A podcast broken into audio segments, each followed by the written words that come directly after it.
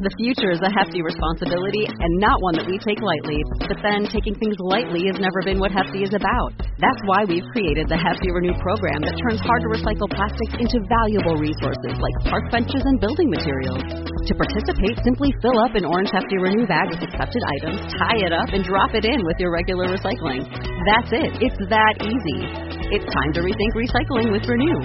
Particular valued resources may vary by geography. More info available at heftyrenew.com. Yes, I am so glad you're here. You were meant to listen to this episode of The Chalene Show. This is part three of the Declutter Project. Welcome to The Chalene Show. Chalene is a New York Times bestselling author, celebrity fitness trainer, and obsessed with helping you live your dream life. This is part three. Of course, as always, I'm going to recommend that you go back and listen to part one and part two because they build on each other and they bring us to the place where we are today. Today, we're going to talk about organization. And before we talk about organization, it's really important you understand there's a huge difference between being organized and being disorganized. And there's a huge difference between being organized but very cluttered and there's a difference between being disorganized, but you don't have a lot of clutter. Like all of these things are important. Ideally, ultimately, we want to be very organized and have minimal clutter.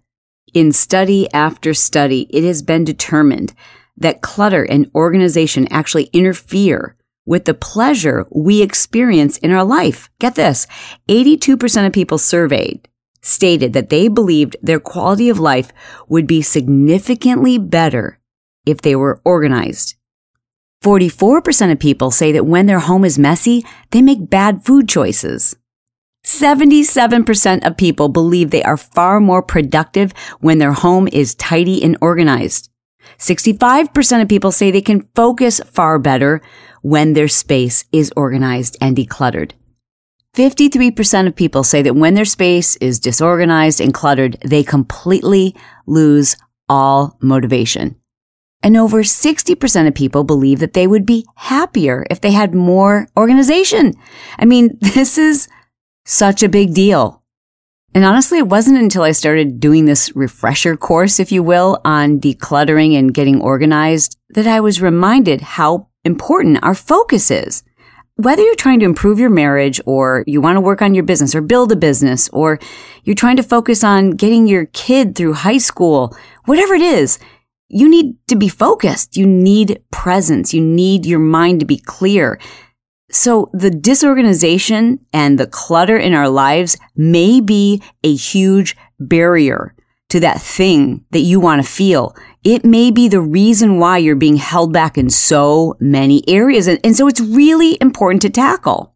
We all can benefit, including myself, including yours truly, from learning to be even more organized and have less clutter. You want to be successful. I know you do. Success based on your definition of success. I'm not talking about just making more money. I mean, there's a lot of different ways that we should be defining success from the health and happiness of our children to the emotional connectedness we feel to our partner to our business success. However it is you define success, I know you deserve to be successful. And one thing I have found consistent with very successful people, the kind of people that fit my definition of success, which means that they are, they're smart about their success. They're actually living a life one thing I found they all have in common is they're organized. Now, not perfect, but they're really organized. And when I first started to notice this, I was a personal trainer. I was in my early 20s. Brett and I were, I don't even think we were married yet. We were engaged and I had an in-home personal training business. At the time, the people who could afford my rates, the people who were into in-home personal training, because it was kind of like a new kind of luxury indulgence at the time. So when I had new clients, they were usually pretty affluent. They were successful. And at first, many of my clients lived in this big, expansive neighborhood that I dreamed of living in someday. They had huge homes. And no matter whose home I walked into or how many kids or pets they had, their house was really clutter free, really organized. You could just tell like they had special rooms for special things and everything went in its place and I thought to myself, oh, okay. So when you're wealthy, you just have enough money to buy a big house where there's a room for everything. So you just have more space. And that's why these people were so organized. But then I started getting clients who lived in tiny, teeny little beach bungalows. Again, very successful. Otherwise, you're not buying a beach bungalow. But we're talking, they had that same level of organization and a decluttered feel where things just had their place and their homes felt peaceful, even if their home was only 800 square feet. And I thought to myself, okay, so this is one thing all of these people have in common. Their home does not look like my apartment at the time. My apartment even though it was bigger than some of my, you know, more successful clients who lived on the beach, my little apartment in Lake Forest was like a mess. I mean, piles of clothes and papers and, you know, things that don't belong in, I've described it before. You get the picture. It was just pretty messy. So once I started seeing, gosh, they lived differently. What came first? The organization or the success?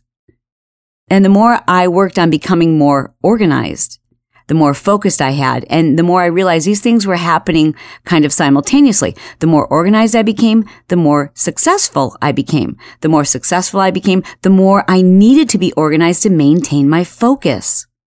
In previous episodes, we really focused on decluttering. But the bottom line is the more things you have, the more often you're going to have to go through this process of decluttering. And decluttering really needs to happen before we can get organized. But it's the get organized part that makes the tidying up something you don't have to do as often. It's the organization piece that becomes a time saver. Because once you have an organized system, there's a keyword system in place. You're not having to just move things around and figure out what you need to donate and organize things and tidy up again. Once you have a system in place, and you stick to that system, you will have to declutter far less frequently. I'm not telling you you'll never have to do it again. I think that's, you know, that's ludicrous. That's a perfectionist ideal that I don't think is healthy for you to hang on to.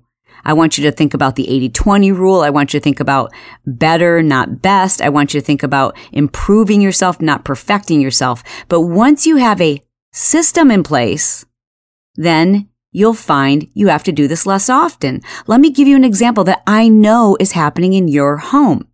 You have a drawer where you put your silverware, your flatware, your knives, your forks, your spoons. They're in the same drawer. I'll bet you a million bucks. 99.9% of the people who are listening to this right now have all of their cutlery, their forks, their spoons, their knives in one drawer. And hopefully at least 70% of you have them divided. So the spoons are in one divider, forks in another, and knives in their own divider. Now, if you don't have that level of organization in your home, you need to go back and re-listen to part one and part two, like on repeat until we get to that point. But I would assume it's pretty safe for me to assume that you have all of your flatware in one drawer. That's a system that has stayed in place for maybe hundreds of years in your family. That's a, that's a system that's been passed on as a legacy. Your grandmother did that. Your great grandmother did that. Your mom did that. Now you're doing that and you're teaching your children that all of our forks and spoons and knives go in this drawer. It makes it much easier. Everyone knows that system. Everybody abides by that system. Although sometimes they pretend like they don't know where these things go. Everybody knows that's where they belong and that's where they'll find them. Can you imagine if every day when you needed to use a fork, you had to search all over the house or open every drawer in the kitchen? What a nightmare. Or if you didn't have one set place and every time you decided to do this deep cleaning, you put those forks and knives in a new spot. It just wouldn't work. Systems provide structure, organization, peace, predictability, and a savings in time. I use that example because I want you to know it's possible. The reason why the forks and knives and spoons example works is because you don't allow or accept those items to be in any other place other than where they belong. Systems allow us to stay organized. Systems are required in order to develop habits. It's the habits that make life easier. Remember, we've talked a lot about habits on the Chalene show. Habits make it possible for you to just do things without having to force yourself, without having to discipline or remind yourself. And habits need a trigger. They need an anchor. They need a reminder so that they can become mindless. You don't even think about, you don't have to discipline yourself to put the fork where it belongs. It's a habit. So much so that when you're at someone else's home and you go to grab a fork, you just open up the drawer where you think it would be based on the habit you formed from being in your own home.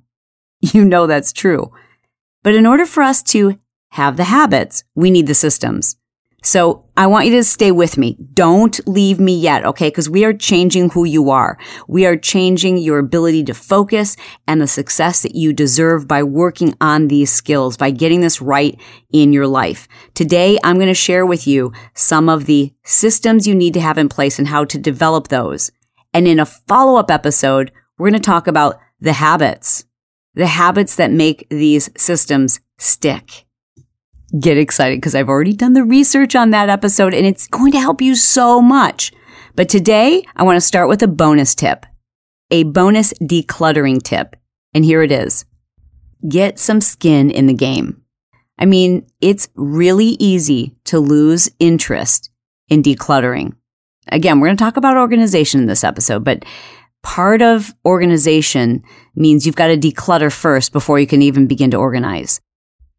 And there's a good chance you still have a massive amount of clutter in your home, in your office, or wherever it is you've decided to tidy up.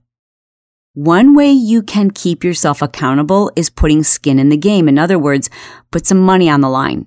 Now, this might not be a possibility for you at the moment, but imagine if you had the extra money to do this because you were able to sell some of the things you're not using and never plan to use in the future. And that is this get a dumpster. Now, having a dumpster delivered to your home is going to run you somewhere in the neighborhood of $300 to $400. And maybe that's outside of your budget. But what is it worth to you? What is it worth to you to get your house decluttered to make this process happen?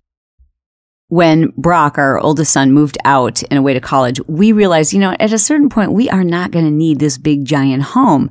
Our daughter will be graduating in just a few more years. It's going to take us a couple of years just to declutter this thing. And we're very organized. I'll give you that. And I'm going to take full responsibility. I like things and I have too many things. And this house has so much storage that even though all of our storage areas were really organized, there's a whole bunch of stuff being stored that we just didn't need. At some point, we're going to want to downsize. We're going to want to be in a smaller space. But it's going to take us years, or it's going to be a nightmare if suddenly it's like, okay, we're moving. How would we ever go through everything? And I wanted it to be a calm process. I didn't want it to be like something we had to do within a week. We've got a lot of rooms, a lot of rooms, a lot of closets, people. So we decided to start the process ahead of time closet by closet, storage area by storage area, unused room by unused room. We decided to order a small dumpster. And on Monday morning, when that dumpster showed up, they dropped it off at the end of our driveway. I just had this sinking feeling in my stomach. Now I had this thing I had to fill, like I had to fill it. You know what I mean? Like it was a lot different from just going through rooms and going, yeah, we don't need this. We don't need that. Like now I had a goal, like a measure, a thing I had to achieve. I had pressure. I had accountability. Like, I don't know. There was something about that dumpster being at the end of our driveway that really gave me the motivation and the determination and the accountability to get rid of stuff. Now, true confession. I had a really hard time throwing certain things away because I would do that like, oh, but if you just glued the leg back on, somebody might want this. Or, well, yeah, but if you just repainted it, it would be a really nice fill in the blank. But all of those things, if we just set them at the end of our driveway and put a, a note on them that said free, that's a lot of free stuff on the end of our driveway. Garage sales are a nightmare here in California. In the Midwest, I'm a Michigan girl. You could like make a living off of having garage sales. People are nice, they're normal, they're reasonable. Here in California, I'm sorry, feel free to disagree. Garage sales are a nightmare. I would rather stick hot pins in my eyeballs than have, that was very graphic, than have another garage sale. They're so painful. People show up at 5 a.m. They argue with you and they want to pay a quarter for a brand new plasma TV. I mean, it's like horrible. it's so not worth it. So here in California, I'm of the mindset you either donate it, give it away to someone or throw it away and giving it away to someone we've already talked about. So anyways, I've got this big dumpster and I just had a really hard time putting things in it. So what I did, here was our system. I'm just sharing this with you in case it helps for you. I would pull everything that I knew either could be painted or fixed, or maybe somebody might want it, or maybe we could throw it away. And I put in a huge pile in our garage.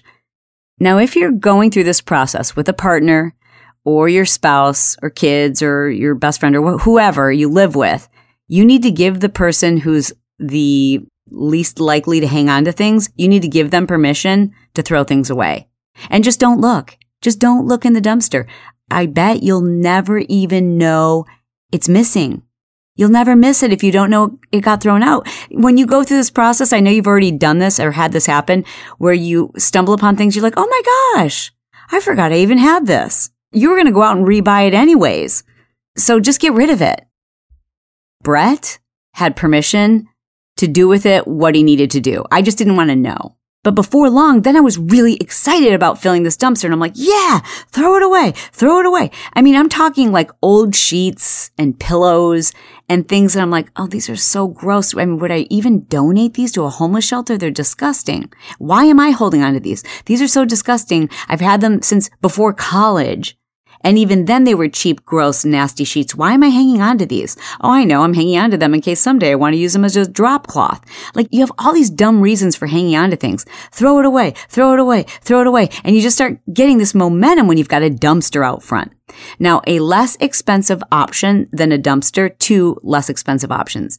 Um, the first of which is just get a massive amount of black plastic bags, but there's no skin in the game, right? You're not like, oh man, I paid for these plastic bags. I better fill them. Invest in your declutter. Another thing you could do is look into a company called Bagster. I'll spell it. B A G S T E R, bagster.com. It's a very lightweight portable version of a dumpster. I guess I think it's made of like a heavy duty canvas. That's a trademarked name. They're not available in all areas, but you enter your zip code and you may find that they do deliver to your area. It's about half the price of a regular dumpster. They come and deliver it. You fill it. They come back and pick it up. Another option might be to hire a trash hauler. Now they're going to charge you in the neighborhood of 75 to $100 per load. You need to find out from them in advance how big a load is. But this is another great way to like go, okay, they're coming on Saturday. We need to have enough to fill their load and it really gets the ball rolling. Now I want to move on to organization.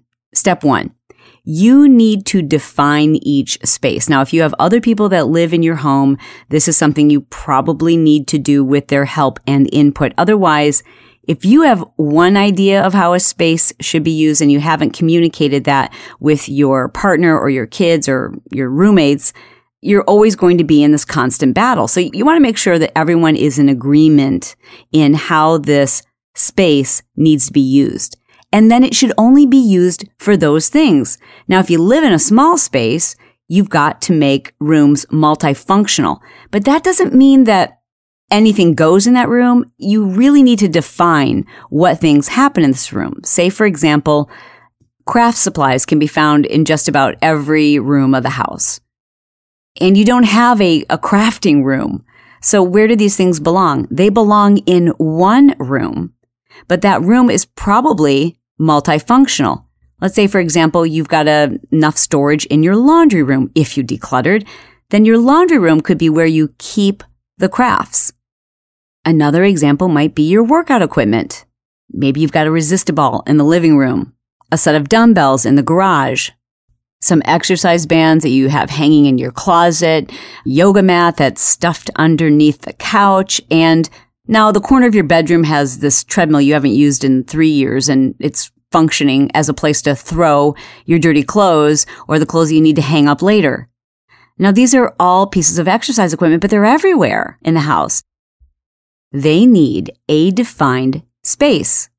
a space where everyone agrees this is where the fitness equipment goes, or this is where the crafting goes, or this is where the sewing goes, or this is where the kids' hobbies, or this is where our kids' sporting equipment goes. They need a defined space, but unless you grew up in the Spellings household, you don't have like a separate room just for wrapping gifts. That means many of your rooms are going to need to be multifunctional. So make sure everybody is in agreement with the fact that this is where these things are going to go. This is going to be their new home and this is where they're always going to be returned to. The only room that I personally believe needs to be off limits is your master bedroom. Sleep and your intimate relationships are way too important to clutter that room with anything. Now, I realize you might be living in a studio apartment in New York City and this is just not even an option, but if it is, I want you to really think about getting that stuff out of your bedroom. For quite a while, I was recording the audio version of my book Push, which by the way, it's not my voice at the moment. And part of the reason why I think is because I was doing that recording in our master bedroom. Big no no. It was quiet there. I felt like it was very serene and very peaceful. And I feel very calm in our bedroom. But while I was recording it, which took forever and it was in the middle of creating the 131, we literally had to make a decision and decide, which was really hard for me because obviously I'm a podcaster. We had to make a decision that something had to go. I had to make a decision. Am I going to be the voice of my book or am I going to be the voice of the program 131? And we had to make that call. It was a difficult decision for me, but I think one of the reasons why I made that decision is because I was doing all the audio recordings in our bedroom and our bedroom then started to feel like a heavy black cloud. I mean, every time I walked into my bedroom now, I would see my microphone and my setup and I would be reminded that I had too much on my plate I would feel stressed. I would feel guilty. I would feel nauseous thinking about, oh my gosh, I've got these two things. I've got to make this decision. There's all these people who are expecting me to read my book. But yet I've got this passion for the 131 program in nutrition and helping people with their health. And I've got to do this now. And the book I released in 2011. So it just became this fight in my own brain every time I walked into my bedroom. And that's the one place where I need it to feel like a sanctuary where Brett and I can connect. We can free ourselves from the rat race of the day and where I can get restorative sleep. And that's not happening if in my subconscious mind, I know my microphone is propped up four feet away from where I'm trying to sleep. If you live in a space where you absolutely have to multitask or multifunction your bedroom, at least create divided spaces so that everything has its place within the space so that it feels like very defined, separate places within the space. You can use a room divider, a curtain, a plant, just something so that mentally you know, okay, everything beyond this plant or this curtain is where I'm going to do XYZ. And again, try to avoid using your bedroom or the place where you sleep as a multi-purpose room. Moving on. Now that you have given some thought to how each room or each space needs to function and perhaps even overlapping functions and you've defined that, it makes sense in terms of convenience and flow of your home or your workspace. Now what you need to do is create individual places within that space where things belong. Again, I'm going to return to the example of your flatware. Your flatware belongs in the kitchen. Its defined place in that space is one particular drawer. Give all items that will live in that space their own defined place. Every item you own needs a place and like things should be organized with like things. Everyone knows what place to look for inside that space. Example, where you store your shoes in your closet. It's not just, okay, here's all the shoes. There should be a defined place. Even if it's just an area on the same rack, that might mean that all of your boots are on the right side. Your athletic wear or your athletic shoes are in the middle. and all of your high heels go across the top. But they shouldn't be mixed together. That's distracting to your brain when you mix all of these things together. Your brain has to make a decision every time it looks at that mess, that heap, that pile. So really, the more you can categorize and even subcategorize the places inside this space for individual items, the more freedom and peace and clarity and focus you will have. Your next tip is to invest in the tools you need to make your systems stick. Let's go back to the flatware example. You invested, hopefully, in a divider that keeps your knives separate from your forks, separate from your spoons. Now, could you just lay them in the drawer in piles? Yes. But that organizational tool makes things more convenient, more identifiable, and easier to maintain. The way to do this, in my opinion, is to spend some time on Pinterest. And be careful that you don't just get caught up in things that look really cute. You have to ask yourself, is that going to make it quicker and easier for me to access things? So an example this might be you'll see on Pinterest someone who's organized their pantry and every single item has been poured into a clear container and then labeled. And each clear container has like a glass lid that has to be released. Like that looks so pretty but it's like five extra steps just to get into the container.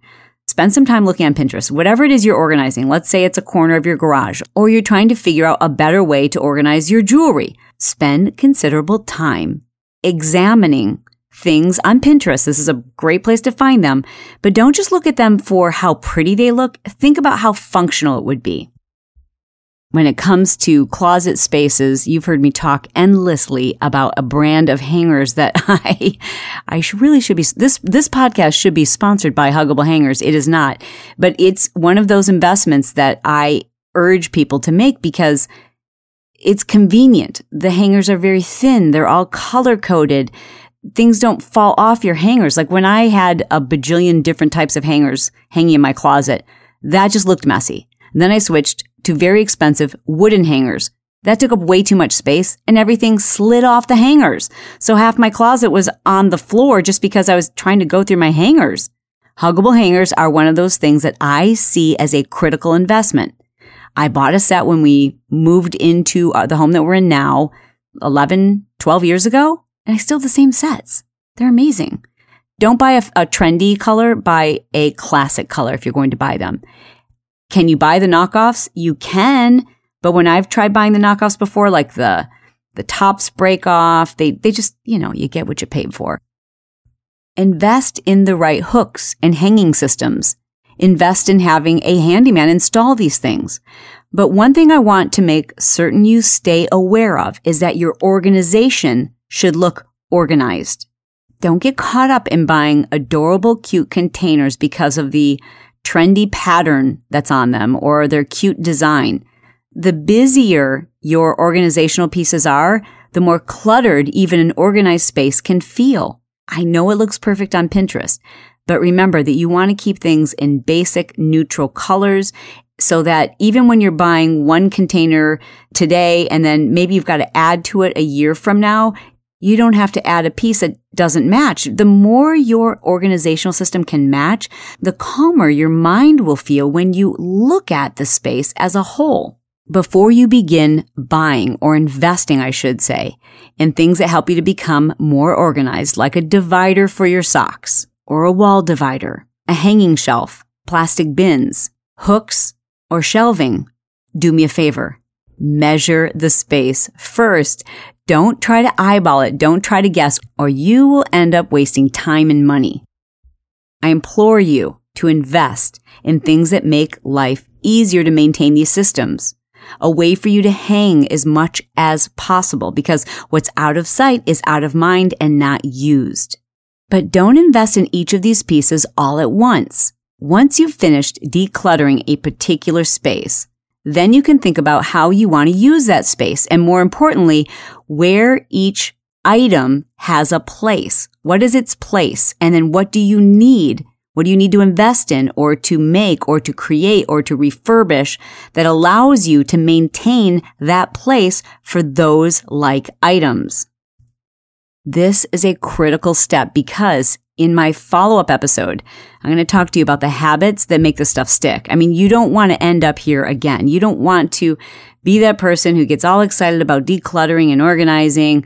And then three months later, it feels like a bomb went off again. You don't want to be that person. In order to not be that person, you have to change your habits. And in order to make habits easy and simple, you need systems. Systems are easiest when we have a trigger something that prompts or reminds us or tells us where to place things.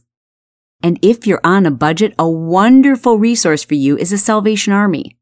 They don't just carry used clothes. You can find filing cabinets, hangers, racks, hooks, shelves, and storage units of all kinds.